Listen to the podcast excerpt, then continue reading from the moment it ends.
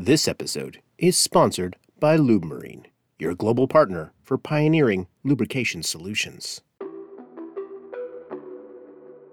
This is Green Seas, the podcast by Tradewinds about the environment and the business of the ocean. And today, we're going to talk about what could be a historic decision by the International Maritime Organization to tackle shipping's greenhouse gas footprint.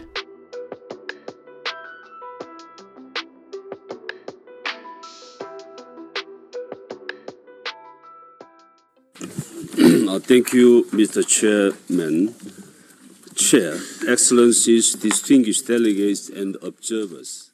This is the London headquarters of the United Nations International Maritime Organization, or I M O, back in December. Demanding but productive week. Your efforts and determination. Secretary General Kitack Lim was delivering his closing remarks during the last meeting of the Marine Environment Protection Committee, or M E P C. Fast forward to today, and anyone who has a stake in shipping's carbon footprint has their eyes on what's happening now at the I M O. This week, delegates have been laying the groundwork for a key M E P C meeting that starts on Monday. On the agenda is whether to amp up the I M O's target for reducing shipping's greenhouse gas footprint. In I M O speak, it's called the revision of the greenhouse gas strategy. Today, the I M O's strategy is targeting a fifty percent cut in carbon emissions by twenty fifty compared to levels back in twenty eighteen. Next week, many countries and other delegations are hoping to aim for zero emissions or net zero at the middle of the century, and there are also calls for milestone targets in twenty thirty and twenty forty. Plus, there are a number of pieces to the decarbonization puzzle that are under debate at the I M O to push shipping towards those targets, many of which will not be decided next week. So in today's episode, I talked to some of the people focused on cutting shipping's impact on climate change to ask what they're hoping for and what they're worried about going into this critical meeting at the I M O. Brian Comer leads the Marine Program at the International Council on Clean Transportation, a nonprofit research group that's a technical advisor to some of the delegations at the I M O. We have a pretty good chance of agreeing to net zero well-to-wake emissions from the sector by no later than twenty fifty. I think that's a um, pretty good possibility, but agreeing only to that would uh, not be enough because it's really the cumulative emissions between where we are today and when we get to zero emissions that matter from a climate perspective. So I'd really like to see strong interim targets both for twenty thirty, what we're going to accomplish over the next seven years, and then also for twenty forty in terms of uptake of um, fuels that have zero or near zero life cycle emissions, and then absolute emissions reduction targets for those years as well. Now we need to focus on one of the terms Comer used there, net zero emissions. Many delegations at the I M O have dropped the net to focus on zero emissions because they fear that the term net zero has become too associated with offsets from outside the sector, like planting trees. Instead, they just say zero greenhouse gas emissions. But the I C C T and others are not in favor of out-of-sector offsets, but still use the term net zero because of things that can be done within shipping and in the life cycle of fuels, from the well where they're pulled out of the ground and to the wake, that is, until they're used on the ship. That's important in biofuels made from other industries' waste, or in production of synthetic fuels in which captured carbon can be part of the equation to reduce emissions. And then there's those interim targets. These are important because if shipping is to do its part in keeping global temperature increases below one point five degrees Celsius to avoid even the worse effects from climate change, then you can't just halt emissions in twenty fifty. You have to reduce them through all the years leading up to then. It's a question of carbon budgets. That's how much cumulative emissions the world can spend over time before the one point five degrees Celsius cap is unreachable. To achieve that goal, many nations, including the U S, the U K, and others, have proposed cutting emissions by thirty-seven percent in twenty thirty and by ninety-six percent in twenty forty. That's almost all the way to zero, less than seventeen years from now. But that's going to be a tough sell for other countries that are worried about the economic consequences of measures to get us there. What are you losing sleep over? What are the what are the big risks here in your mind? I'm losing sleep over the twenty thirty target. I think it's going to be really politically challenging to agree to absolute emissions reductions by twenty thirty, even though it's probably the most important thing that we need to do to ensure that the sector contributes to achieving the Paris Agreement temperature goals. Because if we continue to allow emissions to increase over the next decade, then the amount of budget that we have in terms of uh, how much the sector would be uh, allowed to emit if it maintains its existing or historic share of emissions is really, really small. And then from that point, how do we decarbonize in a way that would maintain a one point five or even a well below two degree budget for the sector if we can't agree to relatively modest emissions reductions between now and twenty thirty when you compare to what we really need to get to, which is completely zero emissions. Cutting emissions by thirty-six, thirty-seven percent by twenty thirty sounds kind of scary, but it's completely possible just by um, slowing ships down, retrofits with wind-assisted propulsion for the ship types that are available to use that, and then starting to ramp up the proportion of low and uh, zero life cycle emission fuels that are used by existing ships, because any ship can be a zero emission vessel. Any ship that we have today can be a zero emission vessel. It just depends on um, what kind of fuel and energy it's using. So it's it's completely reasonable from a technical perspective and an operational perspective to achieve uh, more than a, a one-third reduction in absolute emissions between now and twenty thirty. I just worry that it's politically challenging to get to that agreement. But that's that's really what we need to do to to protect against exceeding one point five degrees.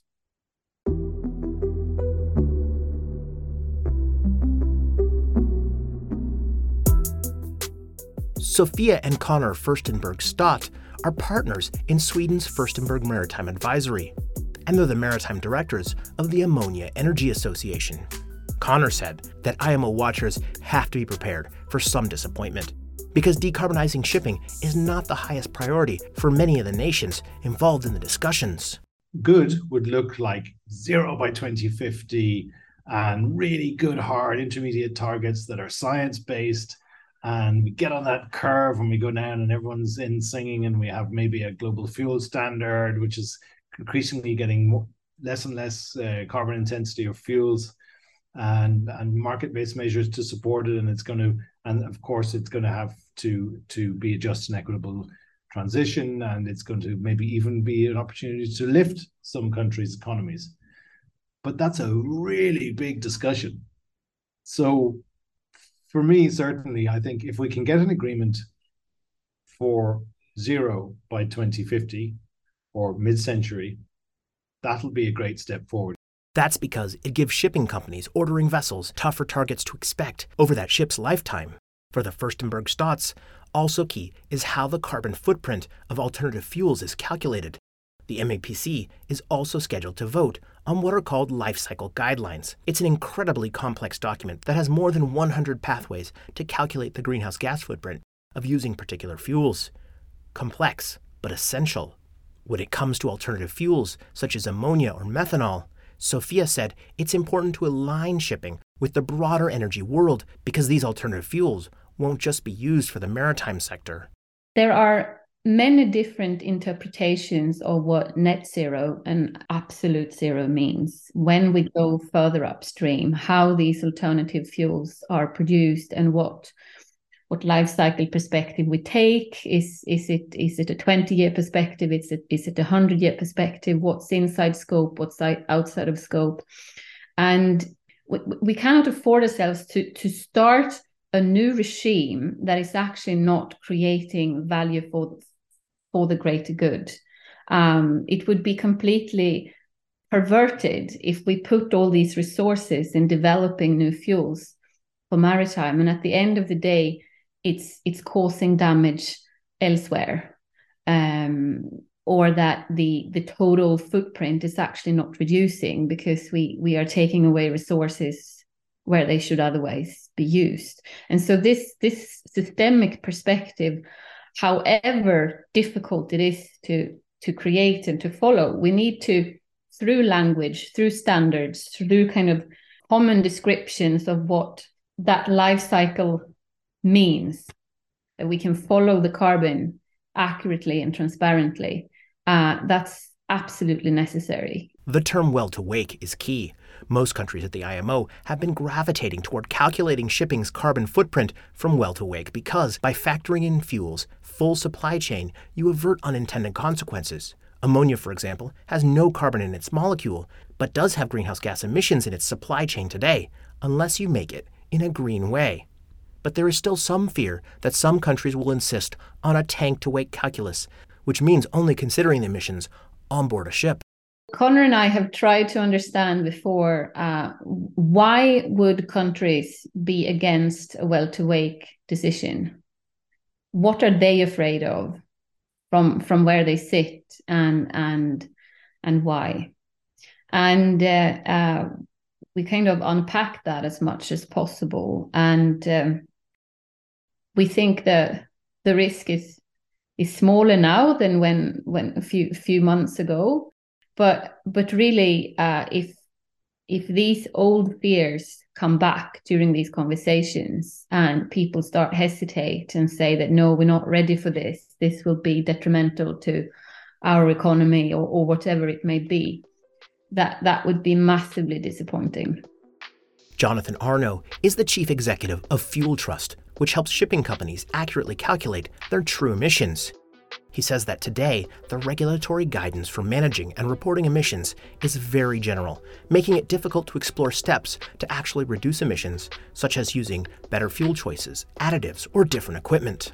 He wants to see regulations at the I M O to incentivize shipping companies that want to do more to reduce their greenhouse gas output. So I think the thing that we first and mostly hope is that good actors, those that are making positive actions and decisions, can actually benefit from those. So instead of just saying, you know, I bought this this grade of fuel and the I M O telling me what its emissions are, being actually able to account at a at a actual measurement level uh, what my emissions were. And therefore, when I take a, and make an investment in reducing my emissions, I'm actually able to get that benefit back immediately, both in a reporting and potentially in, in the E U and again, potentially uh, globally with carbon taxation or carbon reduction uh, benefits. He also wants to see better calculations under the Carbon Intensity Indicator, a global regulation that grades ships by their emissions per ton of cargo and miles traveled. I wanted to ask Arneault about the emissions targets that some of the more ambitious nations are asking for in the next few years. thirty-seven percent reductions by twenty thirty, for example. Is that possible with today's technology? Yeah, absolutely. So the answer is yes. Uh, and moreover, I think companies are in a better position than they think they are um, because they're using generic math, right? They're being told, you know, you're burning heavy fuel oil. It's three point one times the weight of fuel is, is your carbon emission. Or M G O, uh, you know, supposedly cleaner. It's lower sulfur. It's not actually cleaner. It has a higher G H G footprint. The analysis we did over the last year and a half of the ships across our fleet that added scrubbers, on average, they were reducing their C O two emissions, zero changes other than adding the scrubber. They were already reducing their emissions by anywhere from three to seven percent. And they were unaware of that. They thought they were just reducing sulfur. And so depending upon the ship and its operation and, and you know the, the manufacturer of that scrubber, they were already seeing a direct benefit on a C O two level. And not just C O two, but on on uh, carbon monoxide, on C H four, methane, and other gases. And with forty percent of the fleet headed for turnover in the next decade, he said new ships will bring engines that are cleaner and can run on cleaner fuels. Among the tools under consideration to get shipping to whatever targets are adopted are what are called midterm measures. The leading contenders are a fuel standard that would effectively mandate emissions reductions and an economic measure that would help bridge the gap between marine fuels used today and cleaner but more expensive alternatives. The I M O is not scheduled to decide this next week, but as Tradewinds has reported in recent days, one thing that became clear at this week's deliberations at the I M O working group is that there remains disagreement over proposals for a levy on shipping's carbon emissions, with some nations hoping that will be implemented by twenty twenty-seven or even earlier. This is Sam Yarrow-Wright. He's the policy manager on the global shipping team at the Environmental Defense Fund, or E D F.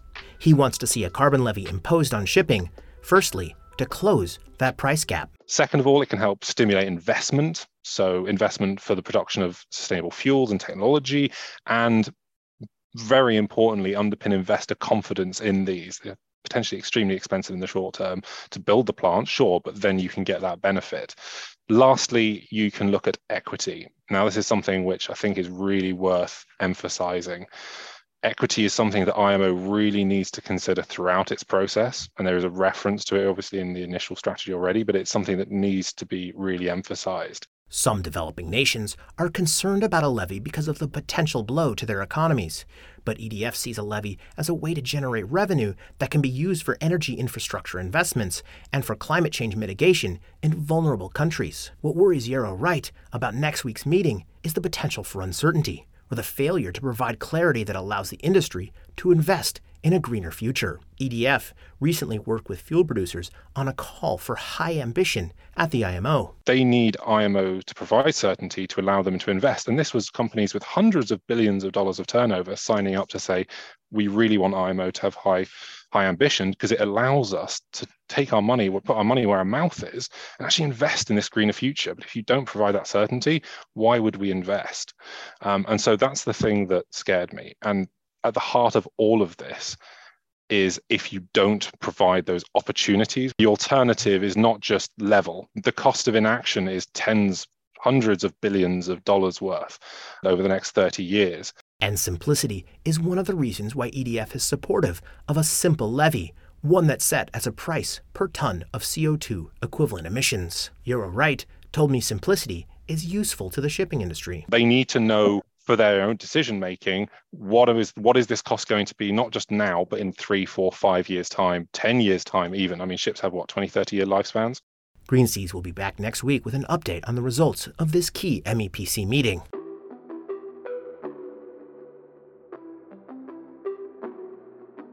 Here's more on the environment and the business of the ocean.